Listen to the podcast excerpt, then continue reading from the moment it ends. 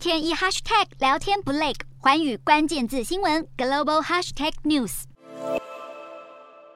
自从乌俄战争爆发后，西方国家纷纷制裁俄国，但中国始终维持中立地位，甚至持续与俄国维持良好关系。最近，两国领导人甚至通电话，展现好交情。根据新华社报道，两国元首就乌克兰议题交换意见。习近平强调，中方始终独立自主做出判断，积极促进世界和平以及全球经济秩序稳定，并表示，今年以来面对全球性动荡变革，中俄关系保持良好发展。而普丁则表示，在习近平坚强领导下，中国取得卓越发展成就，俄方表示衷心祝贺。另外，俄罗斯外交部发言人沙卡诺娃还大赞中国能源立场，并讽刺是西方国家自己放弃所有合作关系。沙卡诺娃表示，俄国与中国的战略伙伴关系经得起西方的挑拨离间，而美国及其欧洲盟友破坏了自己与俄国当局的关系。沙卡诺娃说，能源供应正稳定增加，中国知道自己要什么，不会朝自己的脚开枪，而西方国家却朝自己的脑袋开枪。不过，对此，美国国务院发言人普莱斯在声明中指出，中国声称自己中立，